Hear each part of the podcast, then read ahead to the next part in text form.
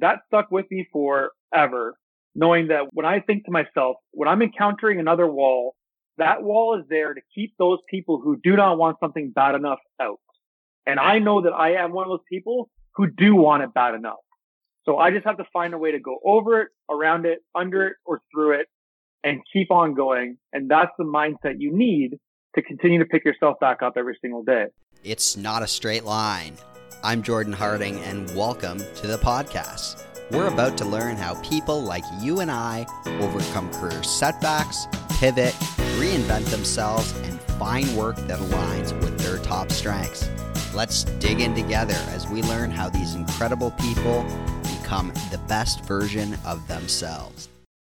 When I started this, like your story is someone someone I think about and uh, you know i'm really grateful i met you and and we can do this because I, I, think when i listen to your story it just resonates so well in terms of resilience and bouncing back. But i think first thing we're, we're all thinking you know when this does come out of all the healthcare workers on the front line and what they're going through right now with covid-19 and so i guess my first question to you would be you know, how's it affecting you both maybe mentally, physically, and, and, your business? And how are you feeling about things and, and things you've heard from other people that you communicate with?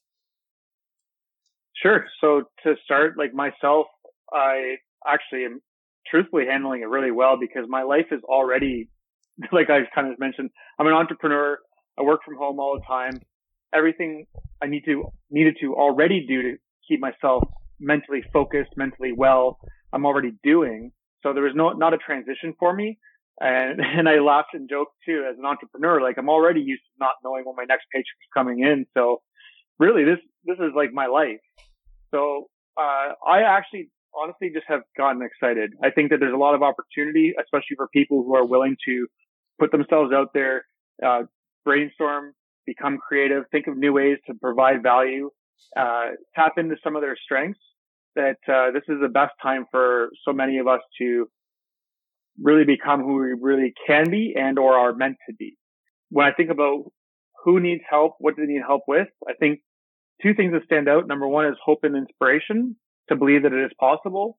And then also resilience to, learn how they can develop resilience during this time because um, one of the things I like to say is you learn to survive hard times by living hard times.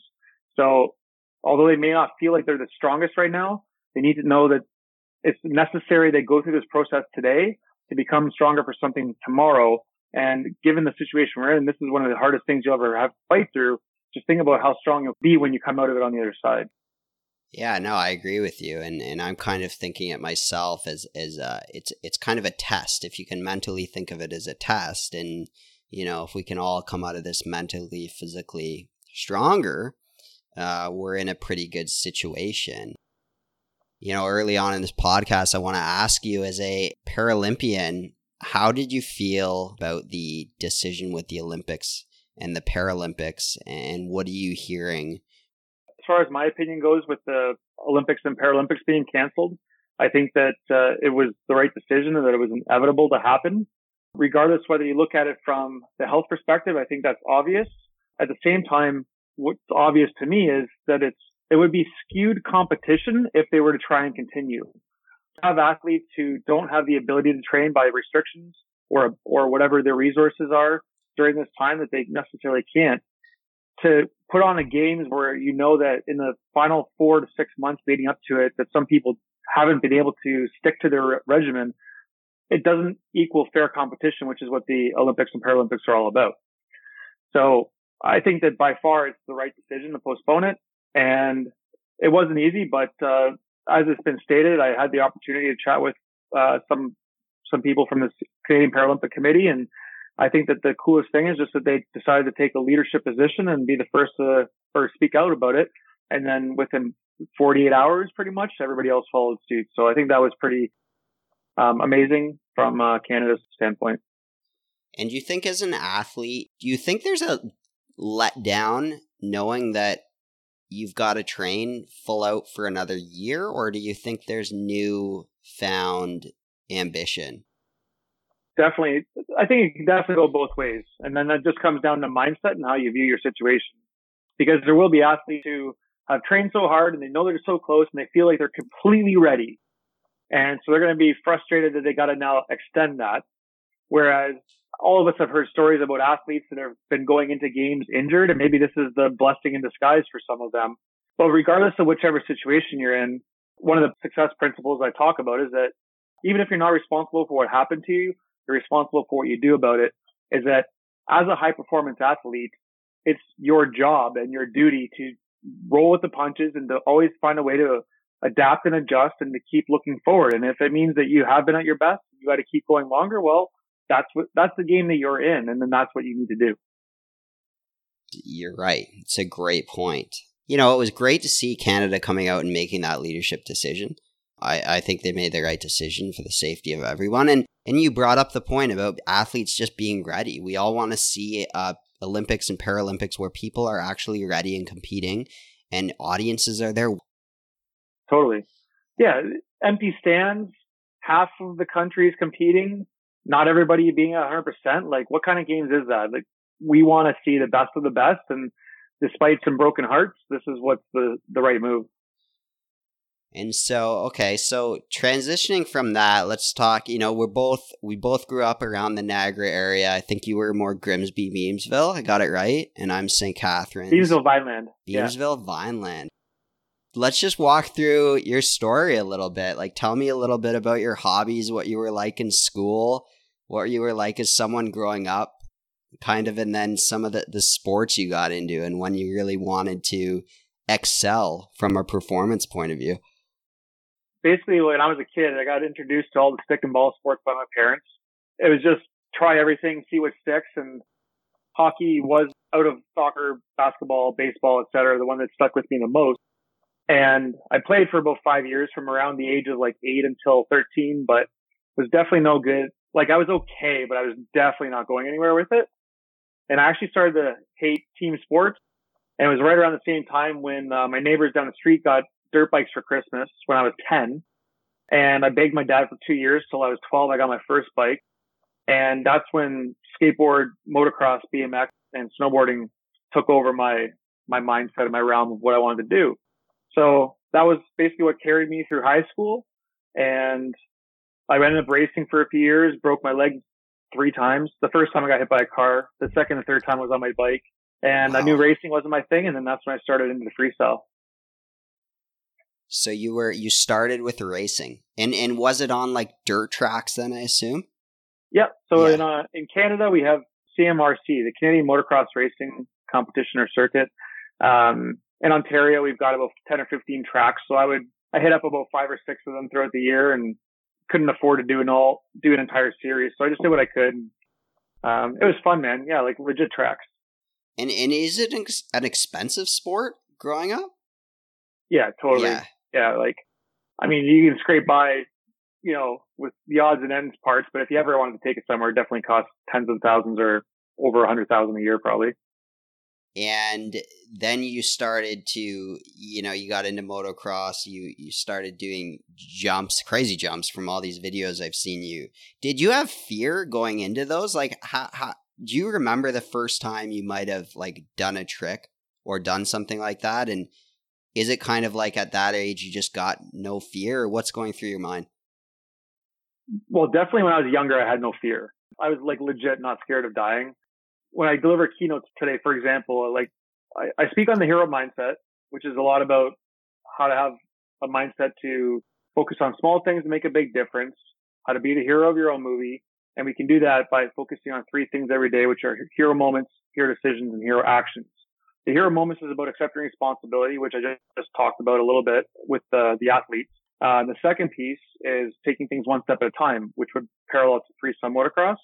And the third thing is about uh, taking action in spite of fear. So to talk about learning tricks in freestyle motocross, you know, whether it was, um, we haven't gotten all the way into my story about being paralyzed and learning to walk, but, you know, making Team Canada, learning to walk or learning a freestyle motocross trick I can remember those first tricks I tried because everything was one small step at a time. Like before I could jump a hundred foot gap and do a cliffhanger where you hang off the handlebars by your tippy toes and do a full handstand in the air. I remember the day of trying to learn to clear my first 10 foot gap. And I wasn't even trying to do a trick. I was just trying to clear the gap and I crashed. But once I got that down, it's like, well, where's the 20 foot gap? Where's the 30 foot gap? And so I started to get some bigger gaps. That's the first piece to get enough air time that you can actually take your hands off in the air.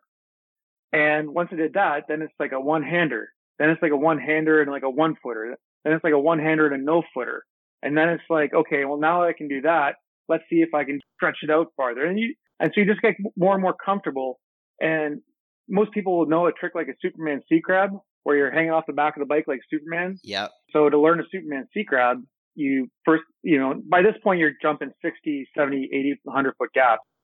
So you got the gap down pat, you're comfortable in the air.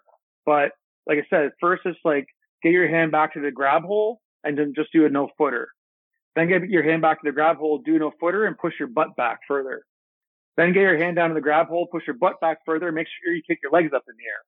And it's just repetition, repetition, repetition, like hundreds to thousands of jumps. And then you just get, you just get familiar with it and then you work on your extension. And so as you were getting into this and doing more and more tricks, you know, I, I heard from your story that did you really start taking this serious after, and you may want to touch on it after the accident your dad had, or were you already into this well before?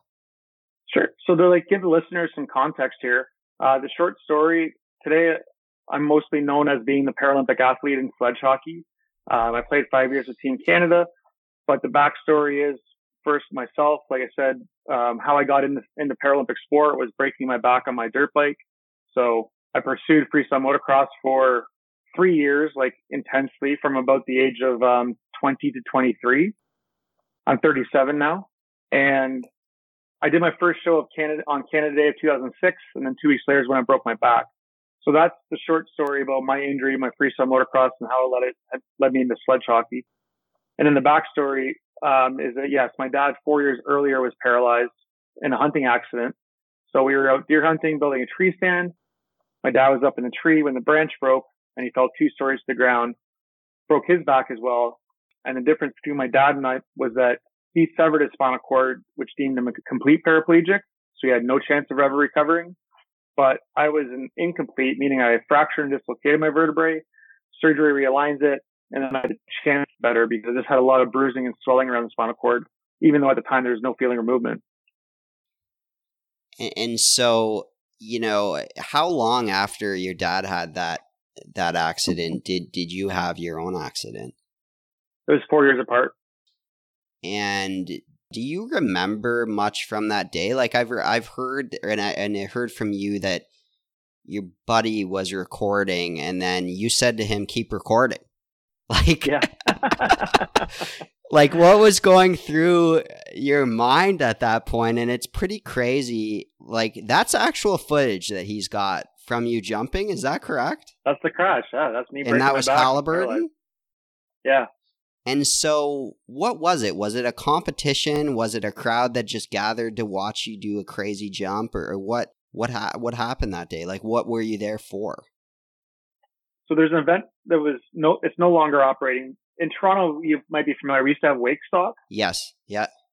So this guy created an event called Rock the Wake, which competed with Wake Stock. So there's wakeboarding, freestyle motocross, concerts, parties, and all that other stuff combined. And so I was there to jump and perform at this show. And it was the first jump of the day. Uh, wasn't focused because I was too worried about the other riders that were there. The ramps were crooked, the wind's blowing, the crowd's forming, and I didn't want to look like a wuss. So I decided to just hit the jump anyway. You know, the phrase like man up, for example, it's like just, just hit it. And I wasn't focused mentally and I wasn't centered on my bike. So as I took off, the back end got kicked higher than I expected. And my split second decision was either stay on the bike and head dive in the ground or jump off and break my leg. And as you probably may have heard, or I don't know, experienced, but like when you, we have those moments where life flashes before our eyes, like a lot of stuff goes through your head. So that's what I remembered. It's happened before all the time when we're crashing in motocross, like what's going to happen in split seconds. So I jumped off and when I pushed off from the bike, um, it fell behind me, but I free fell from the sky. I landed on my butt, not my feet. And so that impact broke my back pelvis ribs. And like you said, when I was laying on the ground there, my Chris, my buddy Chris, um, Mudman's his nickname.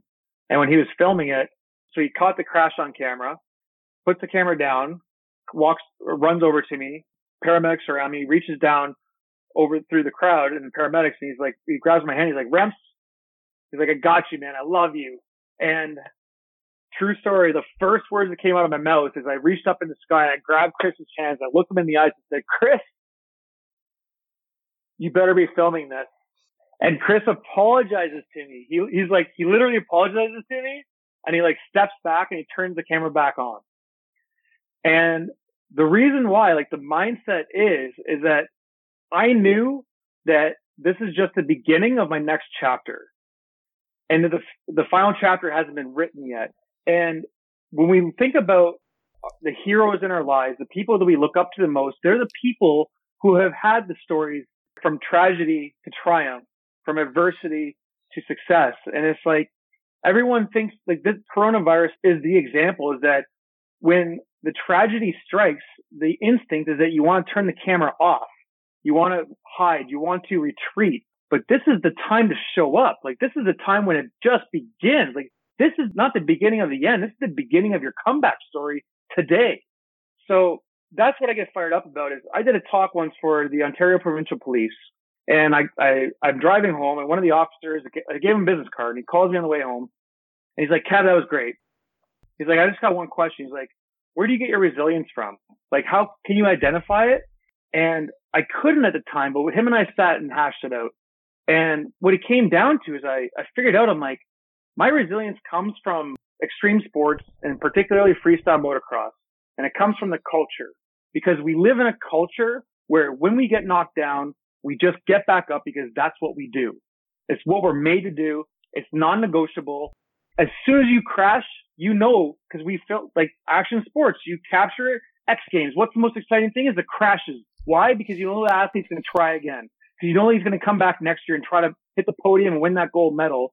And so when we fall down, it's in our culture that there's no fucking way that we're going to stay down. Is that the first thing as soon as that crash happens is we're trying to figure out how can we get back up as quickly as possible and go out there, do it and try again.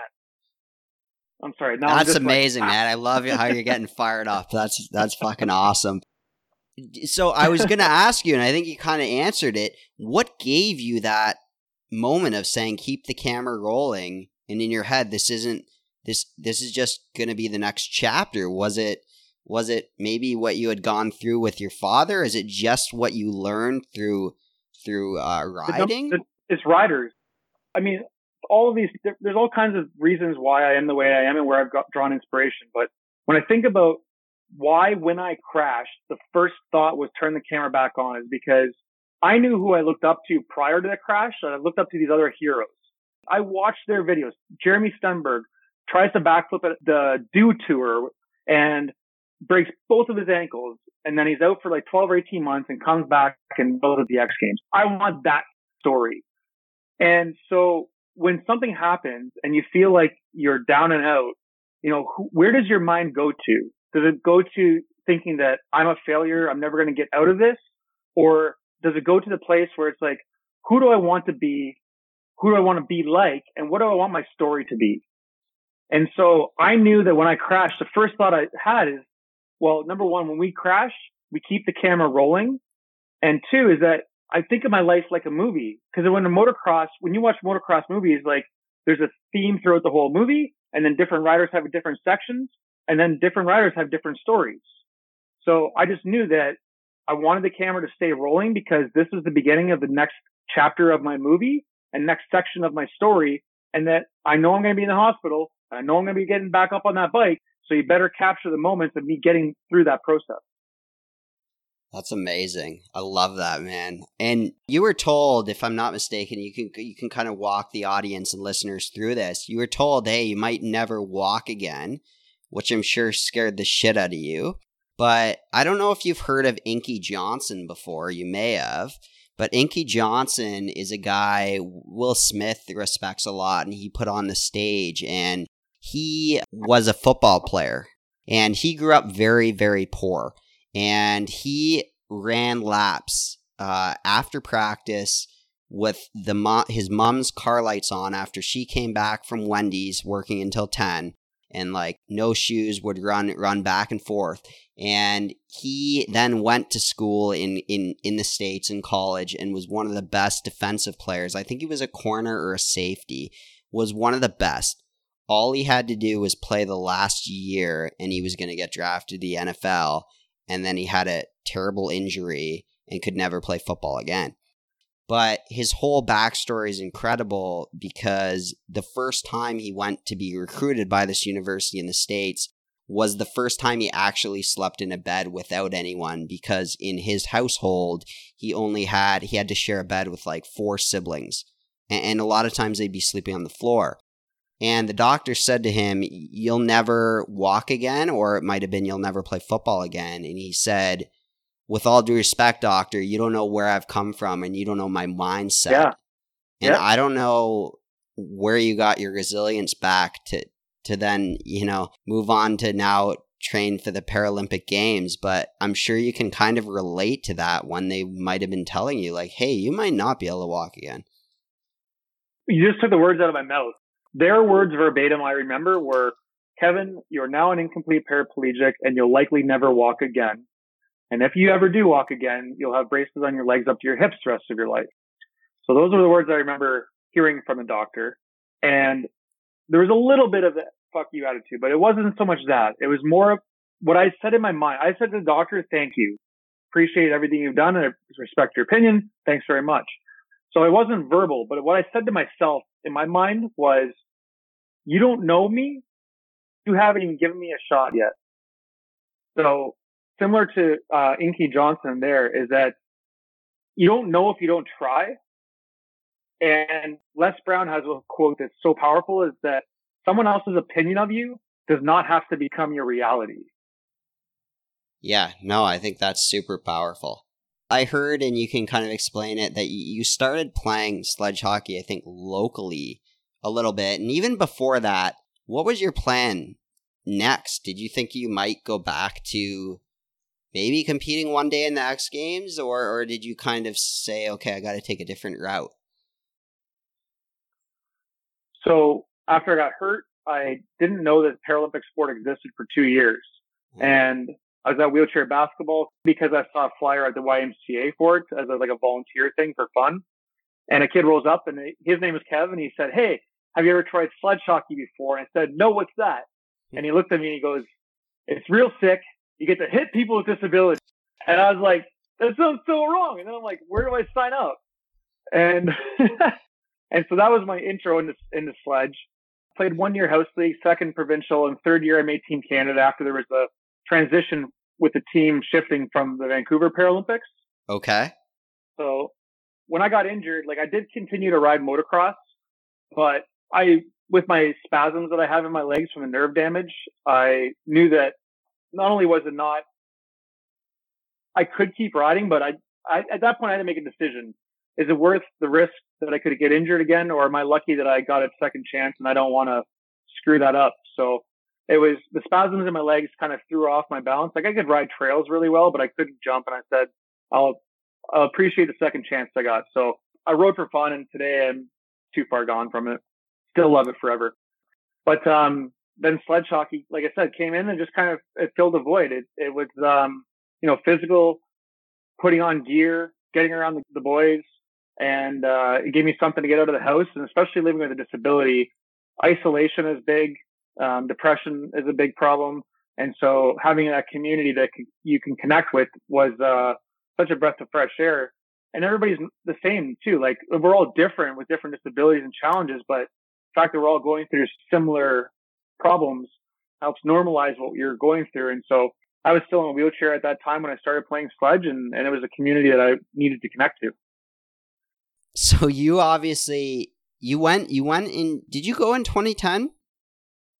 I was there with Team Ontario. Okay. And we watched Team Canada play, but I didn't join until after the Vancouver Paralympics were done. Okay. And so you go in 2014 I'll let you tell a bit of the story and what your team accomplished there. But I'd love to hear, as someone who's a big sports guy and really, you know, looks up to Paralympians and Olympians and, and what they do for our country, What was it like going to the games and doing what you did? And then can you speak to a little bit about, you know, the, the fall after? Because uh, to a lesser extent than what you might have gone through, I went on exchange when I was in third year. It was the absolute best time of my life. I lived in France for five months. I got to travel almost every weekend. I met some of the best people I've ever met, still in touch with. And then, um, you know, I'll be honest, that's when I went through my first bout with uh, depression and anxiety uh, and really had a downfall after that and had to bounce back from that. So, love to hear what you accomplished at the Olympics because I think it's amazing. Yeah, as you described, it's it's not easy coming down off of a high, especially if it's like several years versus like a week long trip kind of deal.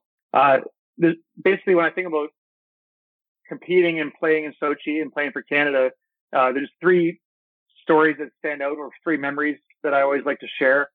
Number one was the volunteers. I remember the experience of like just being around the Russian volunteers who learned a few words in English and we learned a few words in Russian. And I genuinely believe that Canada was the most favorite country, like right alongside or if not more than Russia, just for how much love that everyone showed. So that was really cool. Um, playing at the world stage was a memory that I'll never forget. You know, knowing that the whole world is watching, all the messages that came in from people back home, being a part of a global event was so, so cool. And achieving personal high performance is something that I'm very proud of. Like we all dream of and think about, or many of us dream and think about, like, you know, what could I accomplish if I had the resources, if I had the time, if I had the opportunity, like how far could I go with it? And that's something that really sticks out for me is like I, I had that opportunity and chance and I took advantage of it. So like that's a, that's a personal achievement that really fills my heart to know that I, I had that in my life. But then also too, just like seeing my family in the stands, like mom, grandma, and my sister came to watch. And after everything that our family and myself had been through, like, you know, there's that moment when they put the medal over your neck on the ice and like it just sinks and you feel like the weight of the actual real Olympic medal that was super cool. And then like when that's around my neck and then like, you know, looking through the sea of everybody on the other side of the hockey rink and actually making eye contact and waving with my mom and my grandma and my sister was like one of the coolest things to like, it was absolutely the moment where you see in movies and like in that, in that second, it's like your whole life kind of flashes before your eyes. For me, it was like from the day my dad fell from the tree until that moment where the medal went around my neck. It was just like a, a movie and fast forward where it's just like, and I'm like, whoa. so that was, that was like, those are like my coolest memories from competing. And the camera is still rolling from the, from the yeah, accident. Exactly. It's rolling, right? Yeah, totally. Like that's exactly it. It's like, you know, and having metaphorically and literally having that footage from the crash made that moment that much sweeter because now that's become a part of like the next few chapters of the story. It's like not you know medaling at the games is on camera because Canada and the world is recording it. But to have the backstory about how it got there is like another clip. Exactly, like that's why it's like you know through social media today, document ver- not versus create. That's a Gary Vaynerchuk saying. But it's like you know you're doing it right now. The transitions happen through the coronavirus. You're back at home. It's your chance to start the podcast. Well, this is the start of the next chapter. It's like, who knows how far you can take this or will take this now but this is documenting it as well. I banged out a few of my my first episodes. I'm getting the bugs out. I took the Seth Godin course, and like here we are. And like this is it. You're yeah. just recording it through audio. That's right. And I gotta ask, looking back, what did your mom and sister say, or what did you say to yourself? Was it surreal when it's like, holy crap, you went through what happened with your father to your accident, and now you have a Paralympic medal around your neck? A little bit. Yes and no. I mean, I never in my life imagined I'd be there or be here today doing the things I'm doing. Like that stuff is surreal. I think that here's something I believe that you and everyone could maybe take away is that I believe personally by following your heart, it might lead you down a well-worn beaten path, but it will lead you to where you want to go and where you need to go. It just happens in an indirect way that you can't see today. So all of the dreams that I had in motocross, I've gotten to live through sledge hockey. I dreamt of being a professional athlete. I dreamt of getting paid to be an athlete. I dreamt of traveling the world, signing autographs for little kids. and basically my version of getting famous or like being in a magazine through my sponsors. I was, I was in an ad through motocross, but I was tenfold in sledge hockey. And so I broke my back. It wasn't easy, but what I knew is that I was following my heart and my dream and my passion. And that's where it led me. And there's no way when the crash happened, could I have seen where that was going to lead me and what my life would have looked like today. But what I knew is that I just had to continue to trust my gut and follow my heart and it would take me where I needed to go. And I think that's again the metaphor for where we're, what we're living through today is that for many of us, we all have an opportunity to look at this situation as a negative or a positive and be pessimistic or optimistic. And we have to continue to show up every single day in our life and continue to move forward and trust our gut and believe whichever path we're being pushed down right now, whether we're getting covered from EI or our employer or not, whatever. It's just that life is sending you down a path right now and it's what you make of it. And you can't see what that end result or what that future looks like for you. I mean, I couldn't even see a couple of weeks ahead, let alone a couple of years ahead when I got injured. When I look back over the last 13 years of my life, holy fuck has ever been awesome. And there's no way I would ever trade it. And you don't want that stuff to happen to you, but when it does, you got to ask yourself a question. What do you want your story to be? No, I love that. And I mean, I think that connects back to your hero mindset and, and what you speak about. So you've got the Olympic medal, and now you've got the sledge hockey experience, which I want to speak about. You've spoken across Canada and, and I assume outside of Canada. You know, I'd love to know what happened between getting that medal and where you are today. And then I've got some some questions I really want to pinpoint on that we can dig into. Yeah, man. Uh, basically, you know, we started to touch on life after an exciting event. In this case, it was the post Olympic crash. You know, I thought I had it handled. I never, I knew the post Olympic crash could be a real thing, but until you live it, you don't know what it's going to be like. Same thing what we're going through today. Some people are born resilient, maybe they just have it instilled in them. Some have to kind of develop that. But when I was going through the post Olympics, I stopped doing what works. I stopped training. I stopped eating right. I started staying out late. I was drinking, partying, having fun, celebrating because that's what we can and deserve to do. But by not having another goal to stretch for, like I didn't really want to compete again. Our team was delayed on starting the next season. All of our staff wiped out, started over. I was in a pinch. I ran out of money and I made the decision to go back and play, not because I wanted to, but because I needed to so I could get a paycheck. I spiraled into depression and I hit rock bottom. And what saved me was I was in the emergency psychiatric ward at St. Joseph's Hospital in Hamilton. And after two hours in the waiting room, got to the emergency room and there was one other boy and on both of his forearms, he had fresh razor blade cuts on the inside of his forearms. They're like bleeding in the room there. And we both go into our rooms with family members. Like I have my mom and grandma and he has parents and the door's shut. And like less than five minutes go by and you could hear him screaming on the other side. And he's like, fuck you. He's like, you said you weren't going to make me talk about this stuff. You lied to me. And he like kicks the door open and he runs down the hall and he punches the hand sanitizer off the wall and the security's called and it calms down and, and I realized in that moment that basically my, my depression, I felt like had been cured. Um, what I knew in that moment was I'm not as bad as he is. I know what I did to get myself to this state and I just need to accept personal responsibility and I can turn this around and I need to get better so I can help people like him. So when I looked at what I did wrong, like I said, I, I stopped doing what worked. I stopped eating right. I stopped training. I stopped hanging out or getting outside of my house. I didn't have any new goals. When I looked at what could I do to turn this around instead of spiral down spiral up, I didn't have the motivation to go to the gym. I didn't have the goals figured out, but I knew that I had to eat three times a day.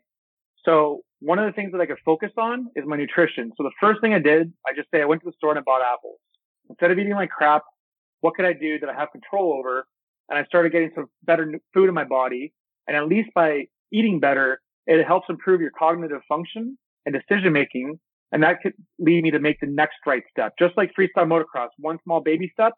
I lean on cognitive behavioral therapy techniques to have gotten myself out of depression and today to maintain my well-being.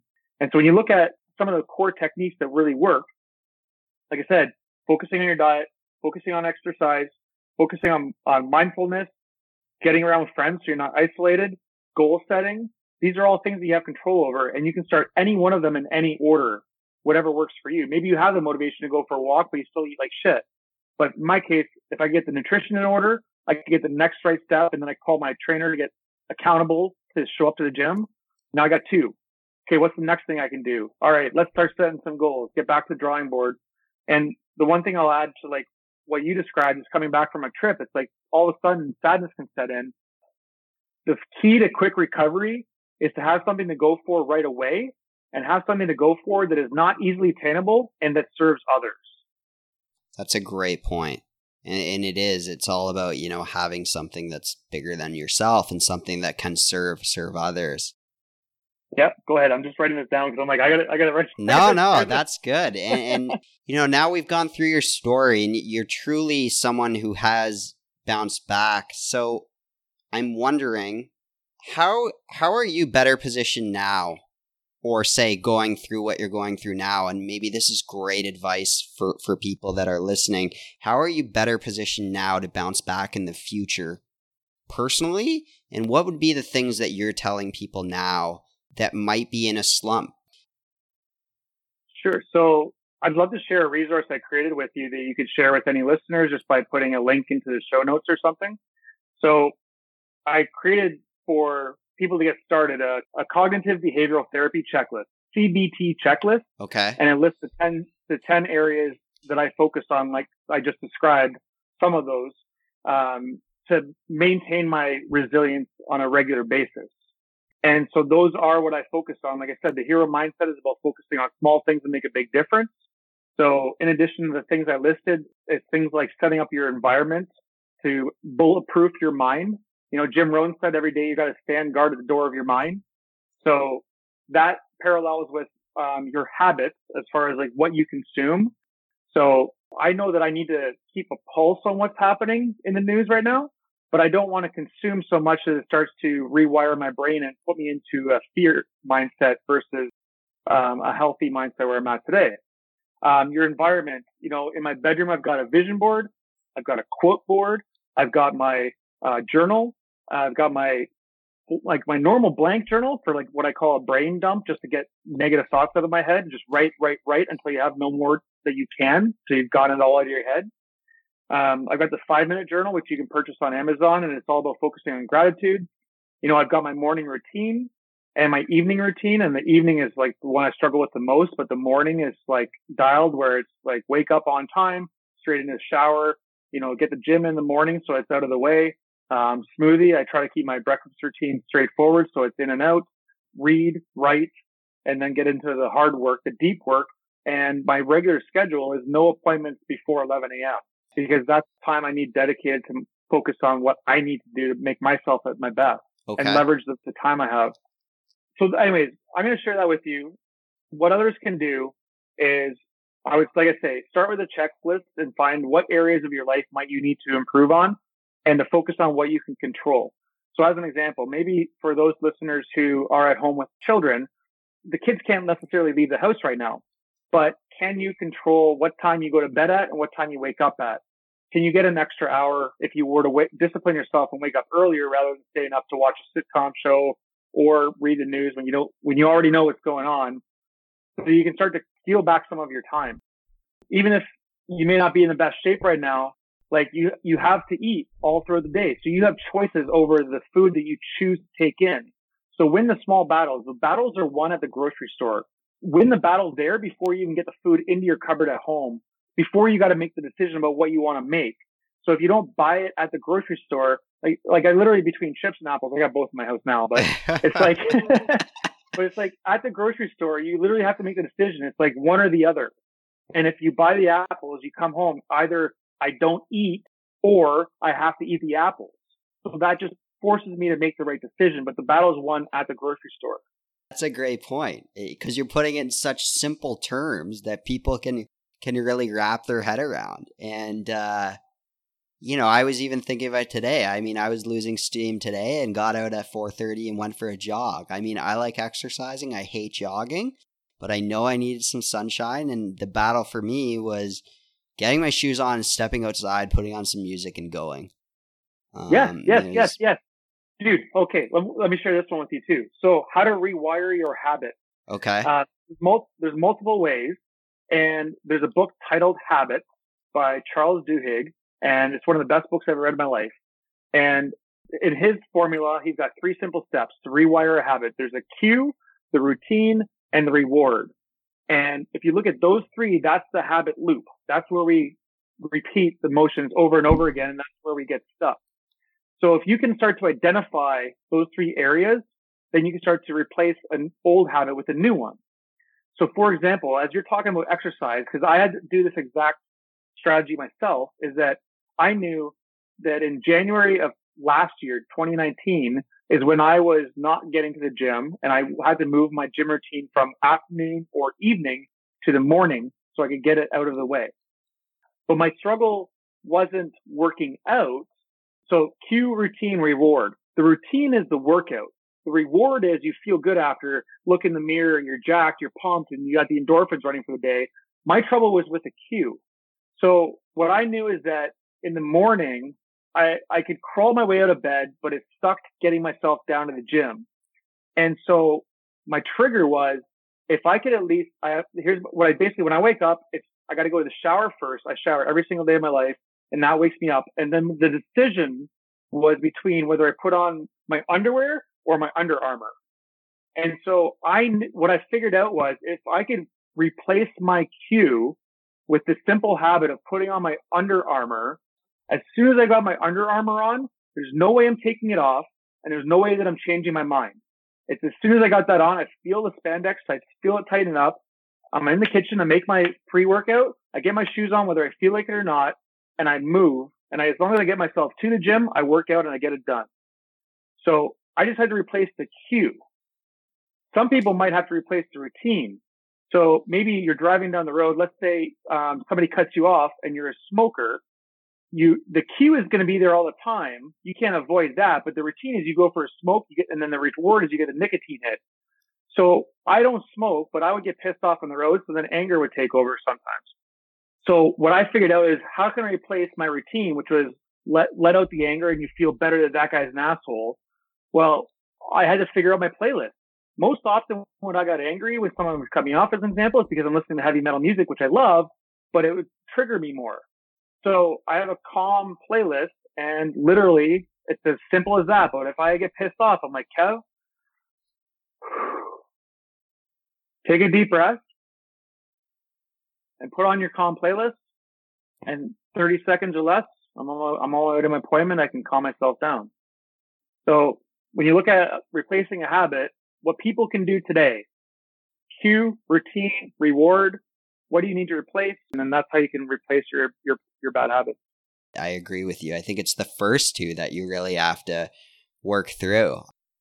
So throughout all of this, I, I, know you've also, I think, released at least one book, and then you have the second one that's that's more about mental health. But talk, speak with me a little bit about the sledge hockey experience, and I'll let you explain it in your own words. I think it's one of the coolest things people can do from a leadership development and corporate team building standpoint. And I am sure there has been a lot of things along the line where it's like, man, I'm an entrepreneur now. I, I know you even mentioned the finance thing and trying to figure that out. And, you know, cash flow and, and all those ratios become very important all of a sudden. So, so let us know about your business and then some of the things that you've had to learn throughout that. And you're probably still learning every day, I assume. Oh yeah, I because of this coronavirus, I've had to go through cash flow for. It's the third time that I've really dove into my spreadsheet, and it's still painful. It's I'm not in the numbers. I don't do numbers well, so it's not been easy. But um, the short story, basically, for anyone who's wondering what the sledge hockey experience is. Uh, after retiring from sport, I knew I wanted to stay involved and help sport grow. And through doing community events, I saw an older demographic get pumped that they didn't want to get off the ice. And then one day I just had it finally click for me. I was like team building. And so I piloted the program with RBC, definitely proved the concept and went all in in 2015. So just have crested past four years, entering the fifth year. And basically we provide a turnkey operation out of the Ford Performance Center in Etobicoke, where we provide sled sticks, hockey gear, set up the dressing room just like Team Canada. So when you walk in, you feel how I did when I got into the locker room for the first time. And it's a half day offsite team building activity led by myself with some other sledge hockey athletes. That's amazing. And if people are interested, can you remind me of the website for it? Yeah, playsledgehockey.com. And you know, are you still focused on a lot of speaking engagements or is your focus really on the sledge hockey experience right now? And and how do you do you balance those? Yeah, balancing the two hasn't been easy because on one hand they're the same business because they're me, but also have a bit of a different profile and not really a different demographic that I'm trying to reach, but the narrative is a little bit different because the sledge hockey experience has a lot to do with diversity and inclusion as a team building activity, whereas my keynote speaking is mental health and resilience. But I've just been working to find a way to navigate and blend them together. My heart is more with sledge hockey just because it's in the locker room versus a stage. And that's my, my house is like the hockey arena. But especially today with everything that's going on, I've never been ever more excited about speaking. And today I'm not looking to, no one's hiring to bring a speaker onto the stage, but what I'm doing today, like I said, with that CBT checklist, um, create more resources that people can pass around digitally and take what I have as my keynotes and model them into webinars and online courses. So today I'm, that's literally what I'm doing here, uh, before and after our, our interview. And every single day this week is I'm building my digital presence and platforms so that I can educate people through, through those formats. No, that, that's awesome. And, and I want to let you get back to that, but I've I got one last question, and it's a two parter, and I think it might fire you up a bit, and I'm interested too. As you talk about your story and keeping the camera rolling because you've got the next chapter, what do you think stops people from pursuing the bigger impact that they may have the capability to do? And what is the biggest impact and legacy you want to leave? Sure. So the, what comes to mind immediately is why why I think people would not pursue their passion or their dream.